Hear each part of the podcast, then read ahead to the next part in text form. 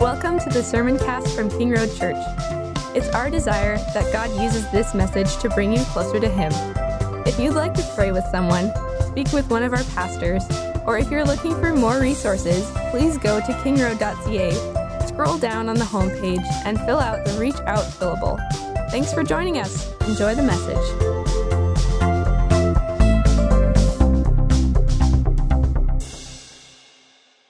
As I looked into the text um, yesterday, I, I, was reminded uh, of uh, our Canadian economy.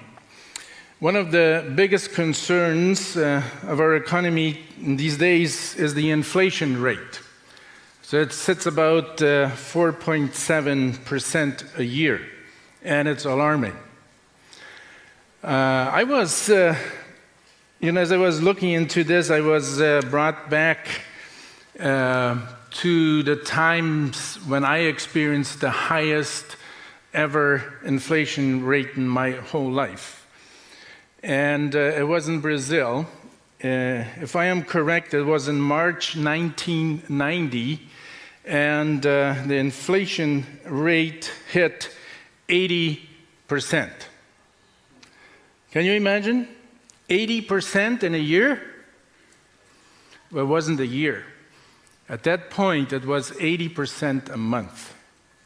That was the highest that I remember. And I remember uh, in the bank, you know, just uh, standing there to deposit my, my check because I knew that at the end of the month, you know, like that 80, you know, 80% inflation would tell me that I would only be able to buy 20% of what that money was worth.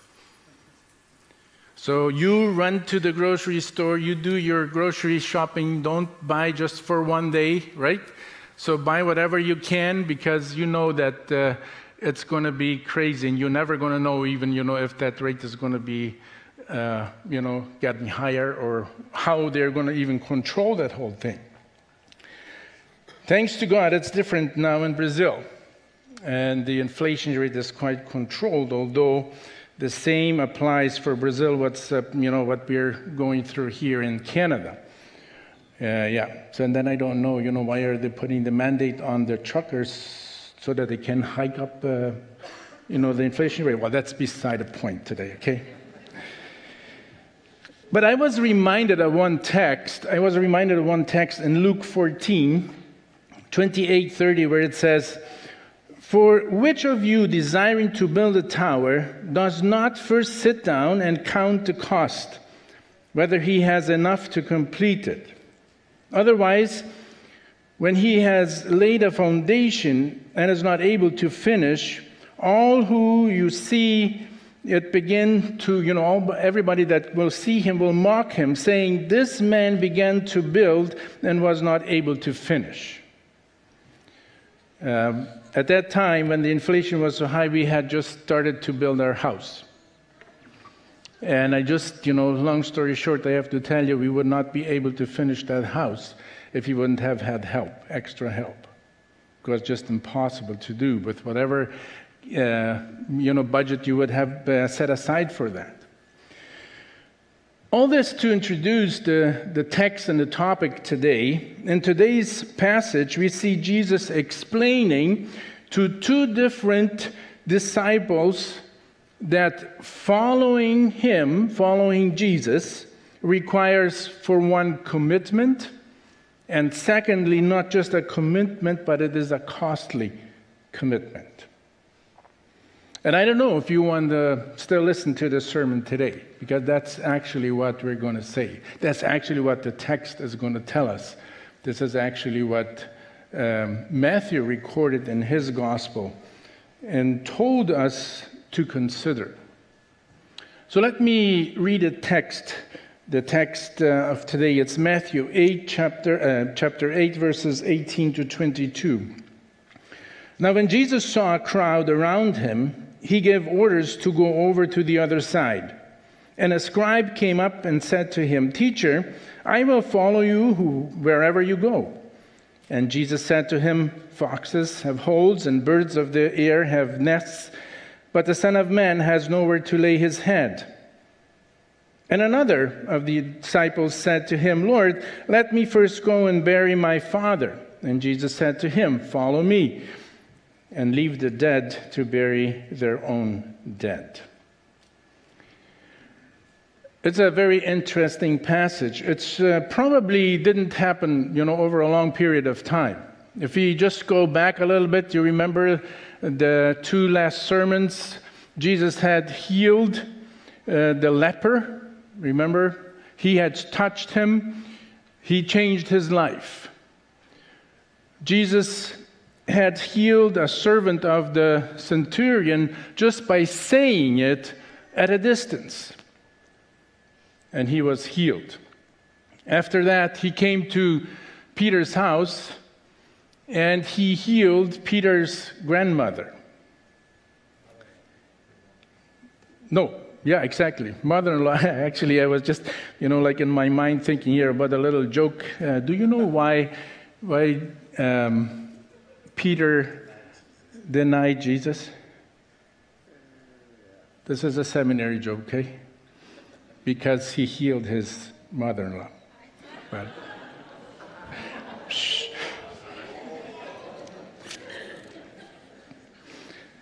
You know, Jesus had all these things. Jesus had all done all these things, and you know, one thing after another. And after he healed his mother-in-law, just by grabbing her hand, then it says in that text that um, he healed all the diseases, all the illnesses that uh, that people were brought to him and he cast out demons. And if you have been involved in that, you will know what it means and how uh, that really is. And in this context here, it says to us now when Jesus saw a crowd around him, he gave orders to go over to the other side. So probably he wanted to go to the other side of the Sea of Galilee.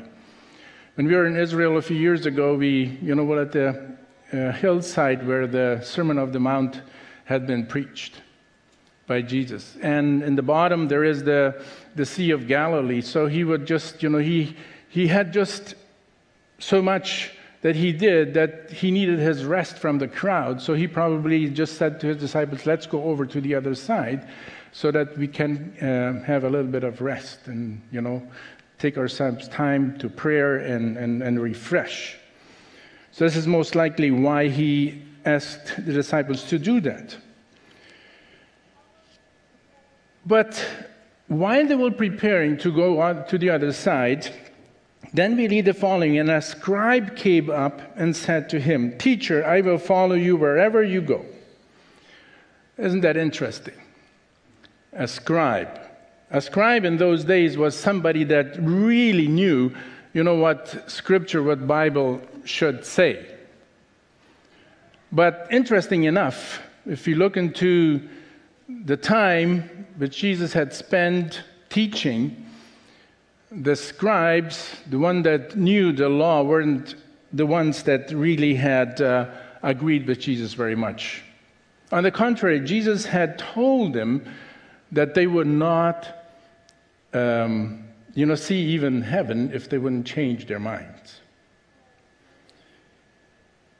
So, if you look into this text now, I think we're reminded, and you would say, Oh, wonderful. Isn't this? I think even the disciples would have said, This is just amazing now. Even those that were against Jesus, they are the ones now that wants to follow him. They want to become a disciple. They want to be part of Jesus' journey. I don't know what the disciples were thinking. You know, is this going to be an intruder now for our small group of people that we have been with Jesus all this time? I don't know. We don't know.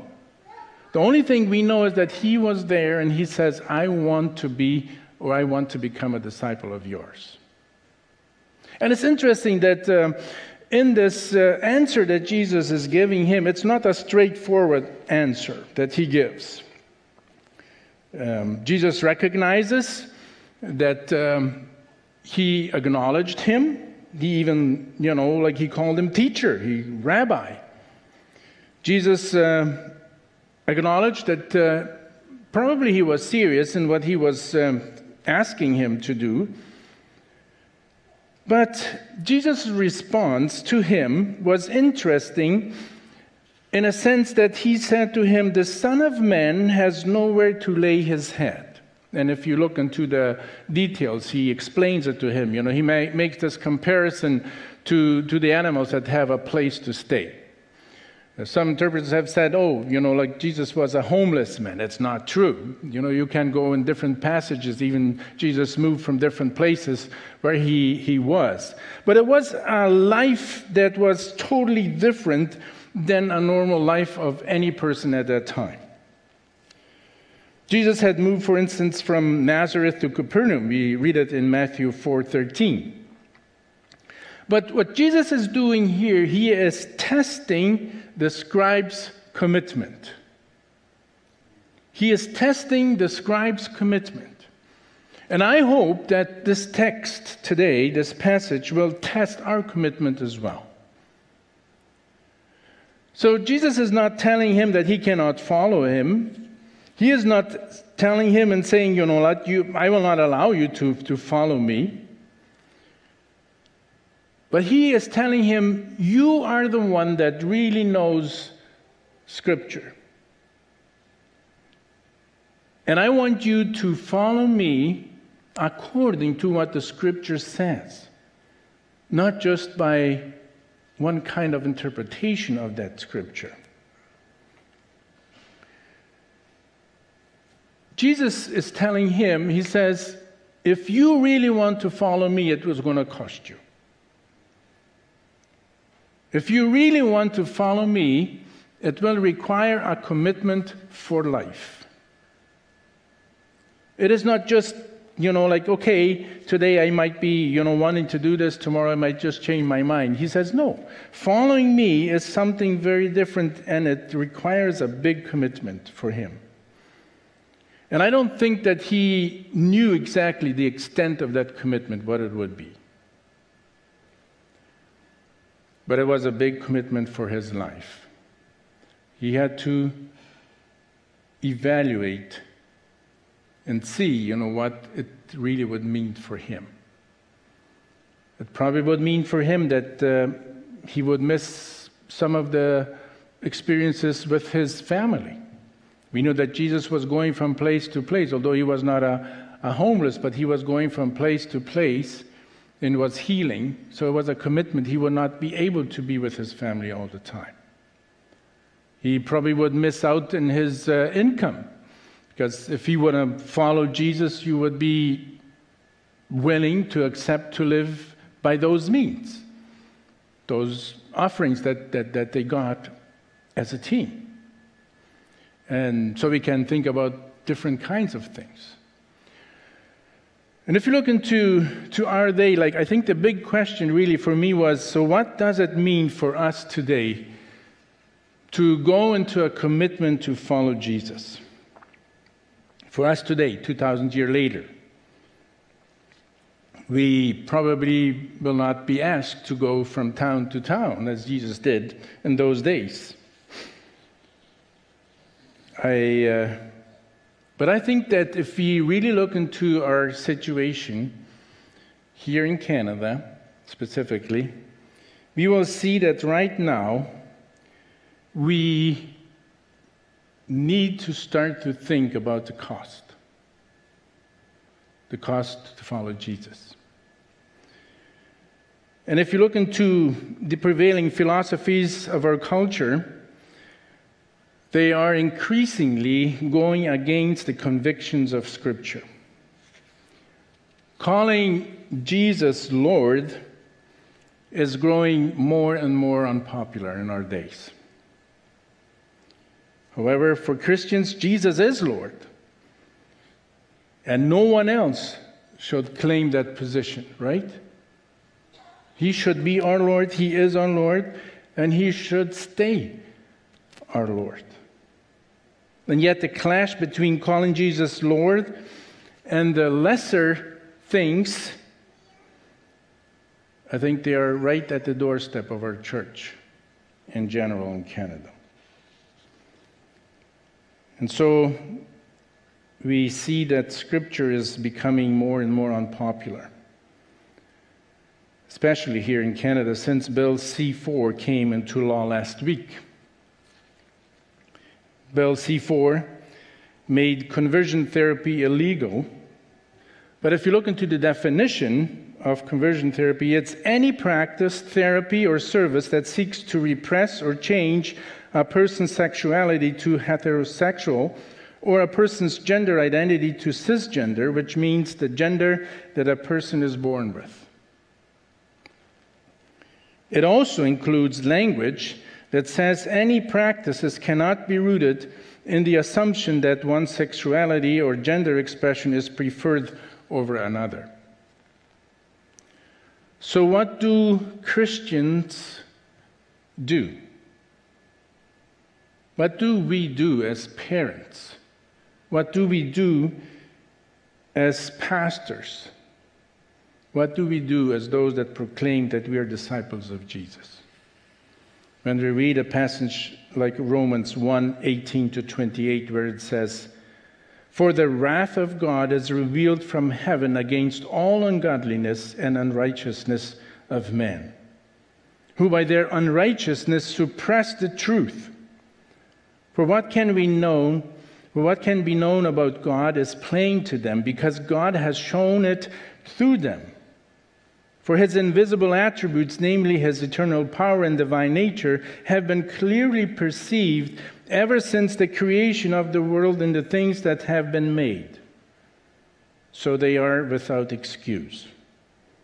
For although they knew God, they did not honor him as God or give thanks to him but they became futile in their thinking, and their foolish hearts were darkened.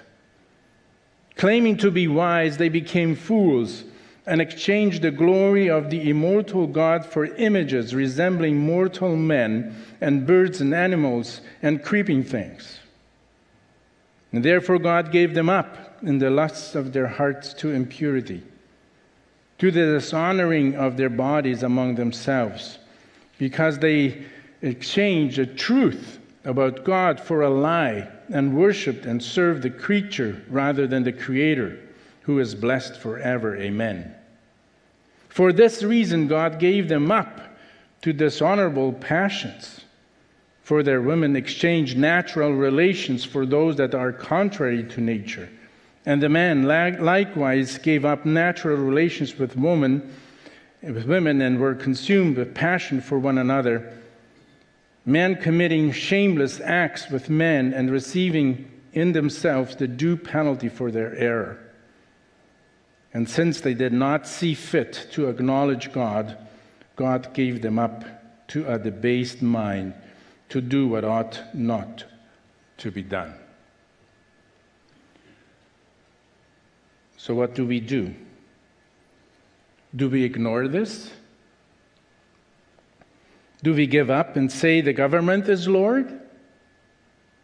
Or do we stand up and say Jesus is Lord? Can we ignore passages like this? How important are they for our lives, for the lives of our children? Is Jesus really Lord over everything, over our sexuality? Or do we instruct our children and our loved ones that Jesus is Lord, even over their sexuality? That Jesus gets to say what is right and what is wrong? Genesis 1:27 would be another passage that many would categorically, I think, disagree with these days. It's a very simple one.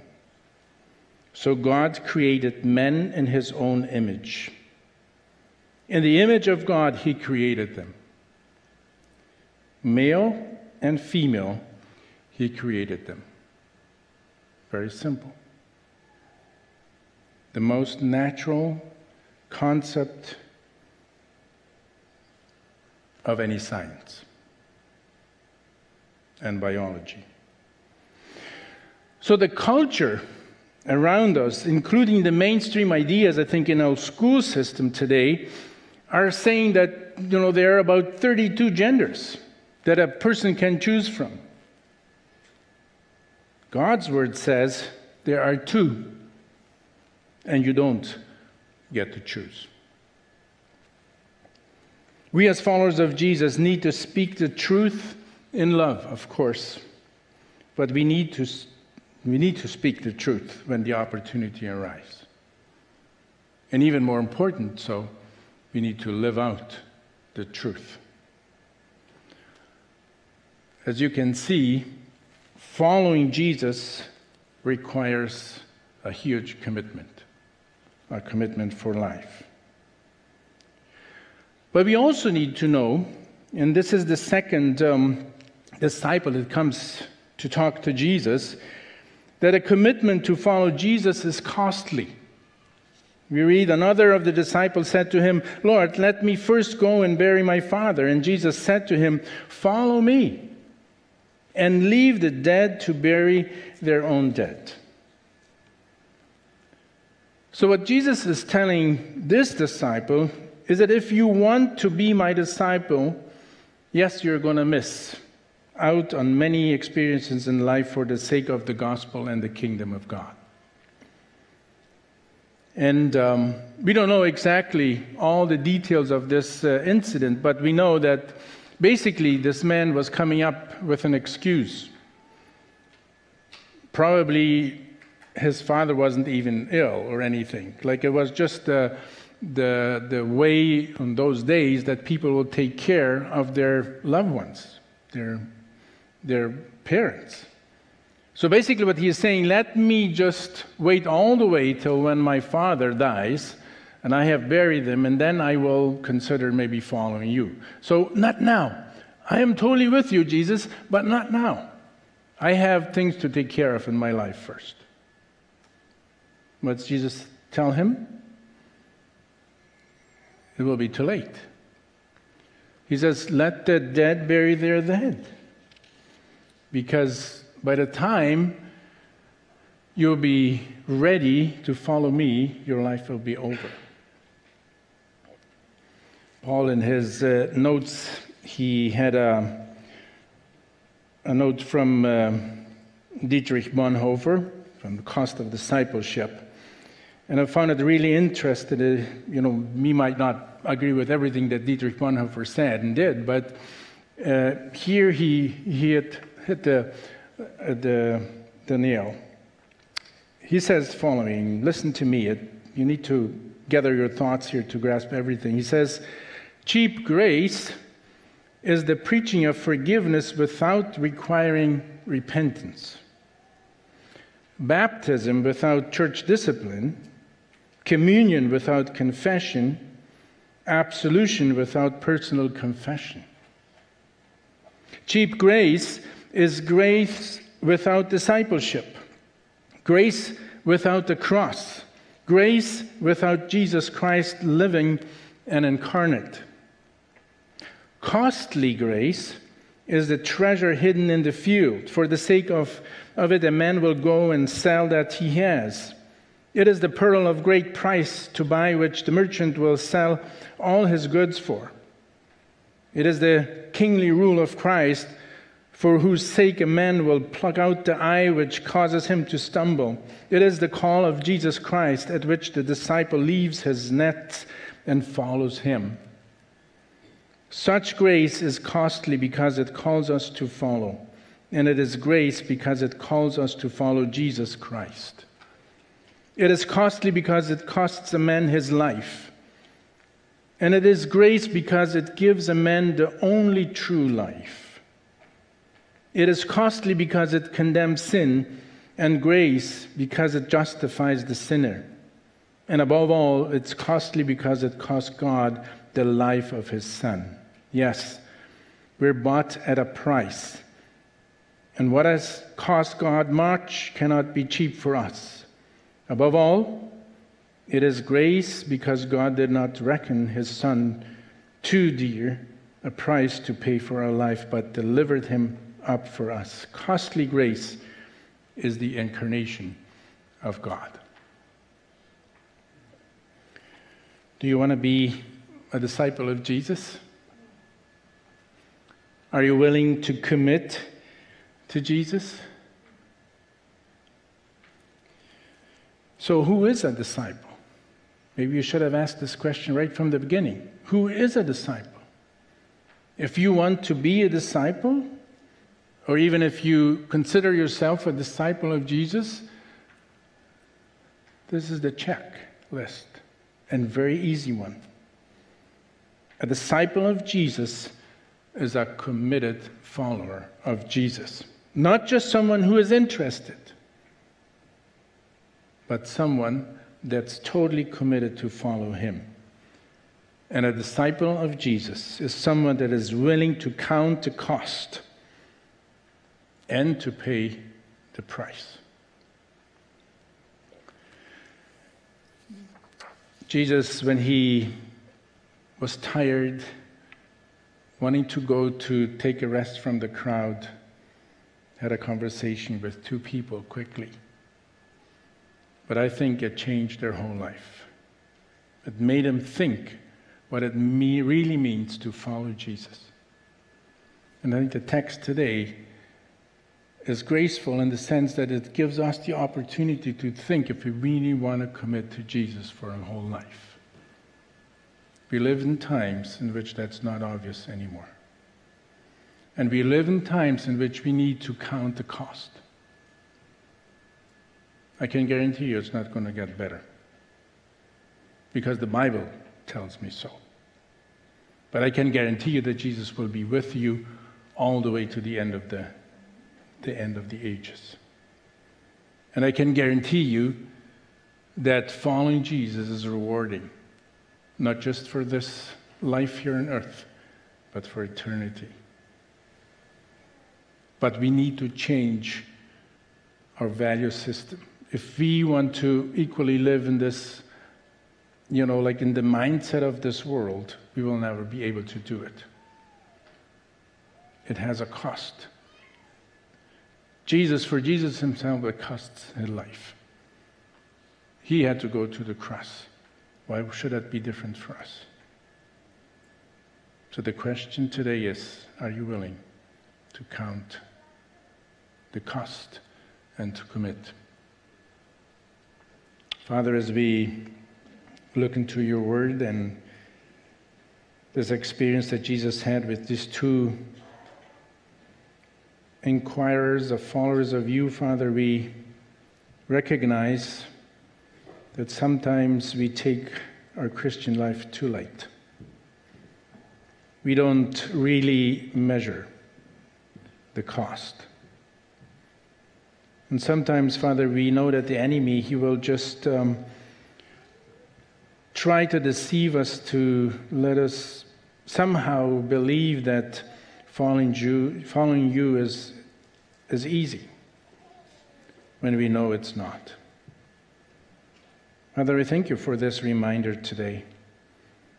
And I pray that each one of us this morning, we would uh, look into our hearts, into our lives, into our priorities and even uh, look into the future, what the future will bring us and what it will cost us. And that we would stand firm, convicted in the truth in Jesus Himself. Thank you, Jesus, for being committed to save us and to die for us. Thank you.